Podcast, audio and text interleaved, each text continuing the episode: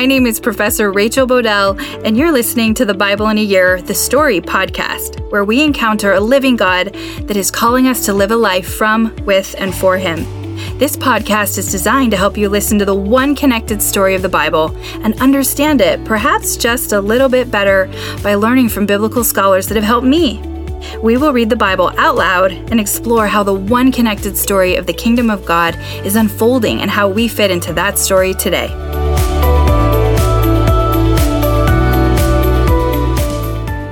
This is day 171, and I'm reading from the NIV version of the Bible Isaiah 39 and 40, Ezekiel 1 through 3.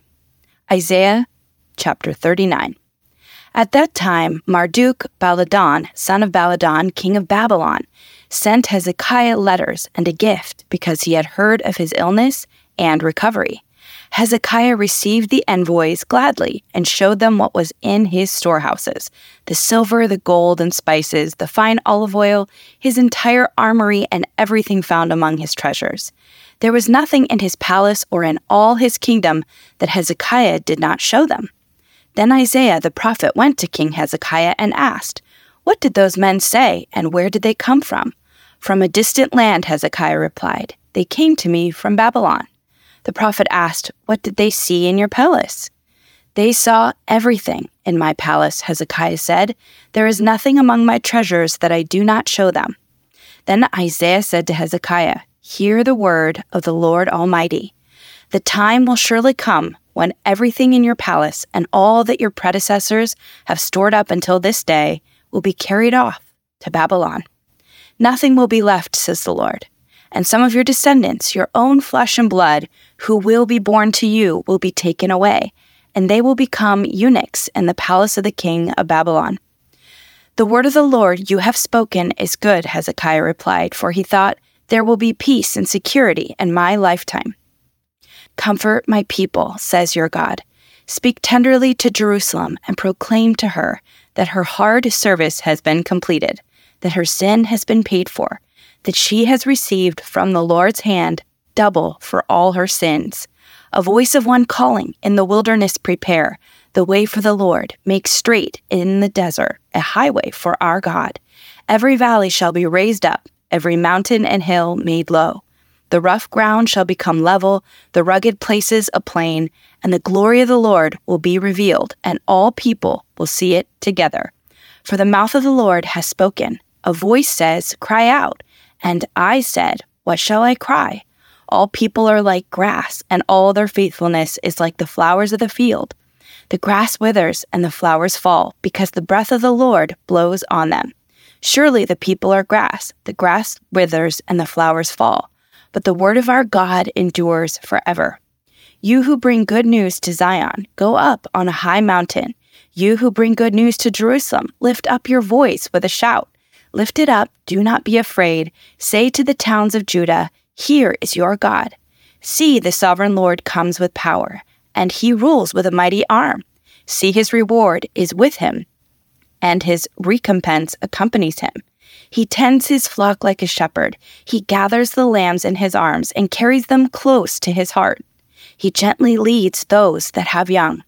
Who has measured the waters in the hollow of his hand? Or with the breadth of his hand marked off the heavens? Who has held the dust of the earth in a basket, or weighed the mountains on the scales and the hills in a balance? Who can fathom the Spirit of the Lord, or instruct the Lord as his counselor? Whom did the Lord consult to enlighten him, and who taught him the right way?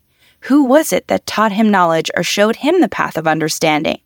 Surely the nations are like a drop in a bucket. They are regarded as dust on the scales, his ways the islands as though they were fine dust. Lebanon is not sufficient for altar fires, nor its animals enough for burnt offerings. Before him, all nations are as nothing. They are regarded by him as worthless and less than nothing. With whom then will you compare God? To what image will you liken him? As for an idol, a metal worker casts it, and a goldsmith overlays it with gold and fashions silver chains for it. A person too poor to present such an offering selects wood that will not rot. They took for a skilled worker to set up an idol that will not topple. Do you not know? Have you not heard? Has it not been told you from the beginning? Have you not understood since the earth was founded? He sits enthroned above the circle of the earth, and its people are like grasshoppers. He stretches out the heavens like a canopy and spreads them out like a tent to live in. He brings princes to naught and reduces rulers of this world to nothing. No sooner are they planted, no sooner are they sown, no sooner do they take root in the ground than he blows on them and they wither, and a whirlwind swept them away like chaff. To whom will you compare me? Or who is my equal? says the Holy One. Lift up your eyes and look to the heavens. Who created all these? He who brings out the starry hosts one by one and calls forth each of them by name. Because of his great power and mighty strength, no one of them is missing. Why do you complain, Jacob? Why do you say, Israel, my way is hidden from the Lord? My cause is disregarded by my God. Do you not know? Have you not heard? The Lord is the everlasting God, the creator of the ends of the earth. He will not grow tired or weary, and his understanding no one can fathom. He gives strength to the weary and increases the power of the weak. Even youths grow tired and weary, and young men stumble and fall. But those who hope in the Lord will renew their strength. They will soar on wings like eagles. They will run and not grow weary. They will walk and not be faint. Ezekiel chapter 1. In my thirtieth year, in the fourth month on the fifth day, while I was among the exiles by the Kebar River, the heavens were opened, and I saw visions of God. On the fifth of the month, it was the fifth year of the exile of King Jehoiachin. The word of the Lord came to Ezekiel the priest, the son of Buzi, by the Kebar River in the lands of the Babylonians. There the hand of the Lord was on me. I looked, and I saw a windstorm coming out of the north, an immense cloud with flashing lightning and surrounded by brilliant light. The center of the fire looked like a glowing metal, and in the fire was what looked like four living creatures.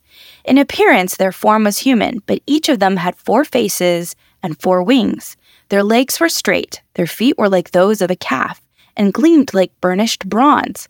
Under their wings, on their four sides, they had human hands. All four of them had faces and wings, and the wings of one touched the wings of another. Each one went straight ahead. They did not turn as they moved. Their faces looked like this. Each of the four had the face of a human being, and on the right side, each had the face of a lion, and on the left side, the face of an ox. Each also had the face of an eagle. Such were their faces. They each had two wings spreading out upward, each wing touching that of the creature on either side, and each had two other wings covering its body. Each one went straight ahead.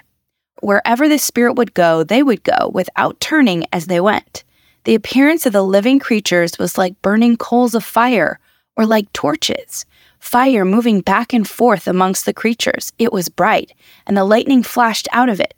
The creatures sped back and forth like flashes of lightning.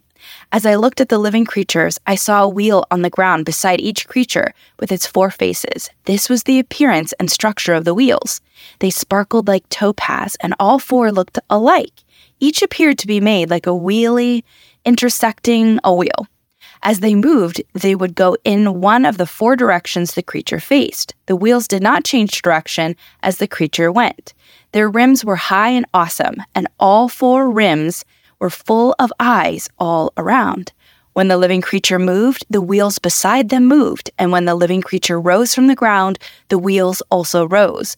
Wherever the spirit would go, they would go, and the wheels would rise along with them, because the spirit of the living creature was in the wheels. When the creature moved, they also moved, and when the creature stood still, they also stood still. And when the creatures rose from the ground, the wheel rose along with them, because the spirit of the living creature was in the wheels. Spread out above the heads of the living creatures was what looked something like a vault, sparkling like crystal and awesome. Under the vault, their wings were stretched out one toward the other, and each had two wings covering its body. When the creatures moved, I heard the sound of their wings like the roar of rushing water, like the voice of the Almighty, like the tumult of an army. When they stood still, they lowered their wings.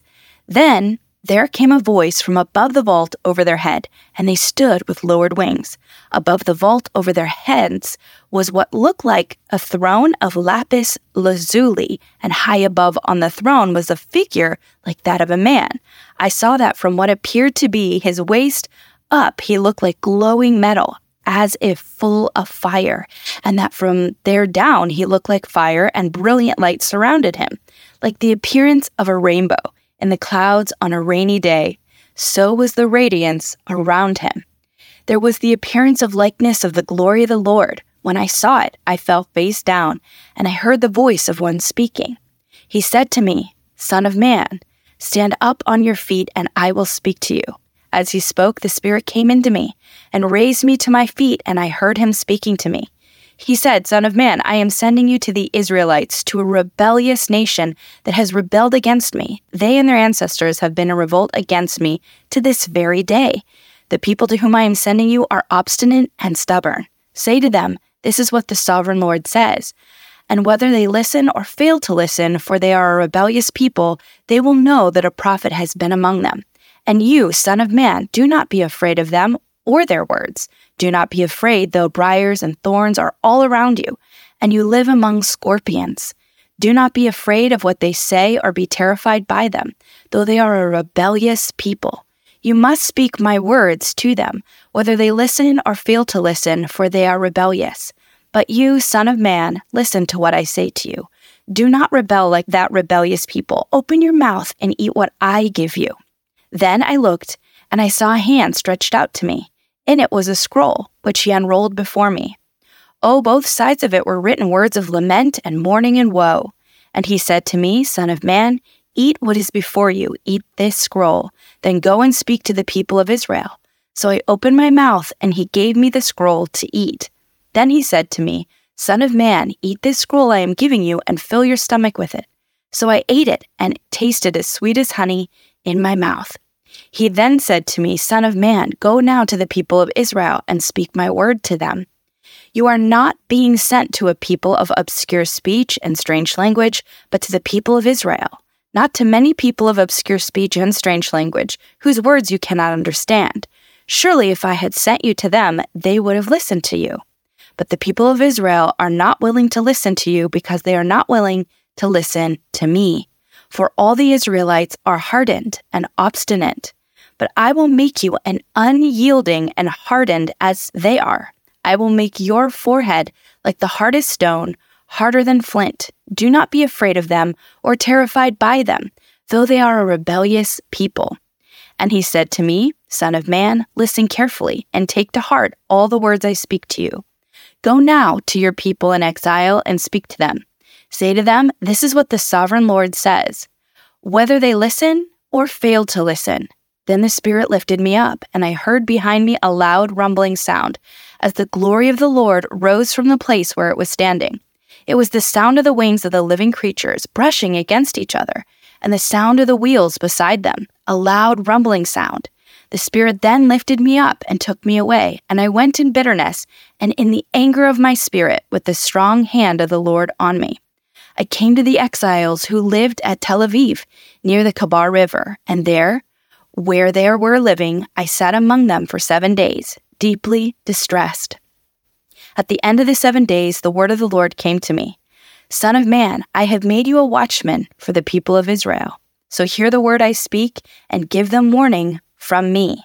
When I say to a wicked person, You will surely die, and you do not warn them or speak out to dissuade them from their evil ways in order to save their life, that wicked person will die for their sin, and I will hold you accountable for their blood. But if you do warn the wicked people, and they do not turn from their wickedness or from their evil ways, they will die for their sin, but you will have saved yourself. Again, when a righteous person turns from their righteousness and does evil, and I put a stumbling block before them, they will die. Since you did not warn them, they will die for their sin. The righteous things that people did will not be remembered, and I will hold you accountable for their blood. But if you do warn the righteous people not to sin, and they do not sin, they will surely live because they took warning, and you will have saved yourself. The hand of the Lord was on me there, and he said to me, Get up and go out to the plain, and there I will speak to you. So I got up and went out to the plain, and the glory of the Lord was standing there, like the glory I had seen by the Kebar River, and I fell face down. Then the Spirit came into me and raised me to my feet. He spoke to me and said, Go, shut yourself inside your house, and you, Son of Man, they will tie with ropes. You will be bound so that you cannot go out among the people. I will make your tongue stick to the roof of your mouth, so that you will be silent and unable to rebuke them, for they are a rebellious people. But when I speak to you, I will open your mouth, and you shall say to them, This is what the sovereign Lord says. Whoever will listen, let them listen, and whoever will refuse, let them refuse, for they are a rebellious people. So we end the woe section of Isaiah and move to the servant section, where we're introduced to an announcement of hope. Remember, a new, more purified Jerusalem. Dr. Mackie describes how the prophet Isaiah is emphasizing God as a comforter and asking us to comfort one another. He is sending them, Israel, home after exile. This is the future hope. Yet, as Dr. Mackie draws our attention, who is the voice perspective of this part of the story? Because it sounds like someone who knows what happens or lives after the exile, which wouldn't be Isaiah. It could be Ezra or Nehemiah, who did live after the exile. So, Dr. Mackie points out how some biblical scholars read this as Isaiah speaking into the future, about 200 years after the exile. Another way to understand it is to reread chapter 8, verse 18, chapter 29, verses 10 and 12, and chapter 30, verses 8 and 9 of Isaiah, where Isaiah talks about handing over the scrolls he wrote about judgment and hope to his disciples after Isaiah was rejected by Israel's leaders. He did this as a witness for days to come, and his disciples preserved what he said in chapters 1 through 39, where what Isaiah said would happen in judgment, it did happen in exile.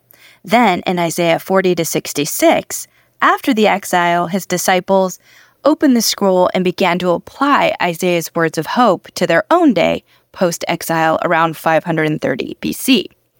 So interesting. Which view do you think is more accurate? In both views, though, the point of the message is the same. The announcement of hope is to call the people back into the story of being God's servant. I just love Isaiah 40, verse 28 through 31. There are songs about it. I'm going to read it to you. Do you not know? Have you not heard? The Lord is the everlasting God, the creator of the ends of the earth. He will not grow tired or weary, and his understanding no one can fathom. He gives strength to the weary and increases the power of the weak. Even youths grow tired and weary, and young men stumble and fall. But those who hope in the Lord will renew their strength. They will soar on wings like eagles. They will run and not grow weary. They will walk and not be faint. But do you remember the verse right before this, verse 27? Why do you complain, Jacob? Why do you say, Israel? My way is hidden from the Lord. My cause is disregarded by God. What's going on here, right? Dr. Mackie describes how God is calling them to comfort one another, telling them the exile is over and to come home, yet the people of Israel seem to be doubting and accusing God. This will set us up for a trial like defense style of writing, where God will respond to these doubts and accusations in chapters 41 to 47 of Isaiah.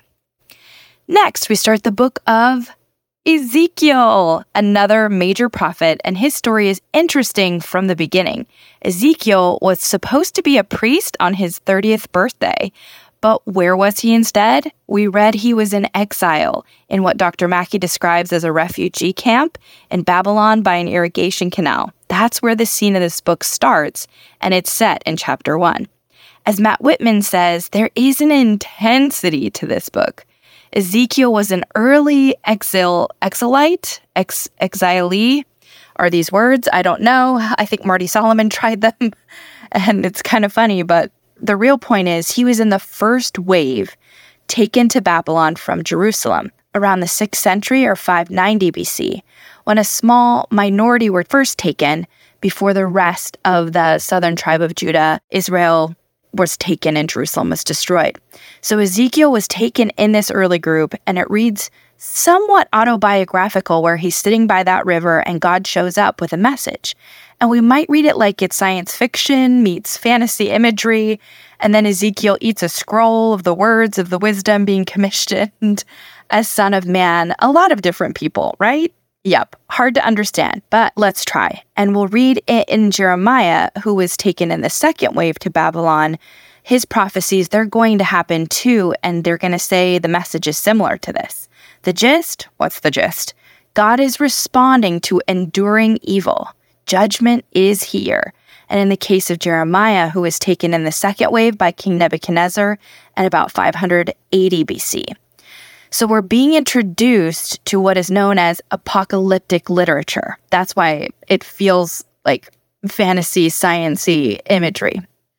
Right? So it's called apocalyptic literature, but this book and other books in the Old Testament, like Daniel, use this form of literary writing, and apocalyptic literature uses imagery and symbols to convey hope to their present day.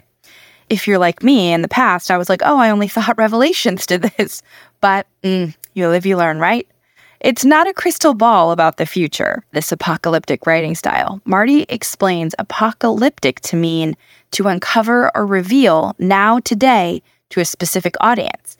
It's not a blueprint for how to or like a historical writing of the future, but it's about their current world and situation to convey strength and give strength to embolden and encourage each other. Mackie and Collins give a wonderful graphically designed image of Ezekiel's vision, and I'm captured by the Spirit of God enthroned and also in the wheels. That's so interesting to me. I think back to how God hovered over the waters in creation and he led, you know, in a cloud and fire and desert and also breathed into the nostrils of the first humans. In Hebrew, that's Adam that we read in Genesis chapter 2, verse 7. And God's spirit, his breath, his presence gives life, direction, power, hope. And here, this vision is described as the appearance of the likeness of the glory of the Lord. And the word glory, which means kavod, is like this weighty, significant honor. And the vision has Hebrew descriptive connections to God at Mount Sinai and over the Ark of the Covenant. But as Mackie says, what is this presence doing in a vision of Ezekiel in Babylon? Remember, it's his 30th birthday. He's sitting along an irrigation canal in a refugee camp in Babylon because he was taken in the first wave from Jerusalem. So let's just put a pin in that question for a minute. Ezekiel's prophecy and style of writing will be somewhat different from the book of woe and warning with sprinklings of hope that we've read in Isaiah. The voice really changes into hope, and the tone changes because, as we read today, it's becoming too late for woe and warning. The judgment, the consequence, it's happening. It's already beginning, and it's only going to get worse if things don't change, right? The Israelites will need to be about overcoming, choosing right over the wrong, strength. This is what the word Marty Solomon uses as the image concept word for Ezekiel strength. In his Hebrew name, there is connection to the root of Hebrew word for heart, hazak, related to having or receiving from God a strong, courageous heart. And when you say it twice in Hebrew, there's this sense of community and where God is giving you strength and you're strengthening each other. It's really cool. This is different from the other Hebrew word, as we talked about for heart, kavod, which has more to do with glory. Ezekiel's name and message are related to the fact that God strengthened or being strengthened by God. Ezekiel's calling is not going to be easy, and his message will not be easy either, because the people are sinking into like despair and hard hearts. They're rebellious. They have ears and eyes, but they're not willing necessarily to hear or listen to the message from God. Yet this story is still making it clear Ezekiel, we are still responsible to put God on display and present the message, the invitation, the story, God's story. We're accountable for that. And I, I feel like there's still this sense that some people will, even if it's not many, turn back to God. They will repent and come back, but many won't, and we can't be discouraged by that. Why is God's presence in a vision to Ezekiel in Babylon? Remember that question? Well, it's because Ezekiel is being commissioned by God as a prophet. To first bring the accusations, the explanations for the judgment to Israel, they were worshiping other gods, which led to things like incredible social injustices. And this might be the last of the warnings because Ezekiel was in the first wave. He is warning of the second, plus the total destruction of Jerusalem. And tomorrow, Ezekiel will use more than words. He will get theatrical and use signs and acts to convey his message to Israel.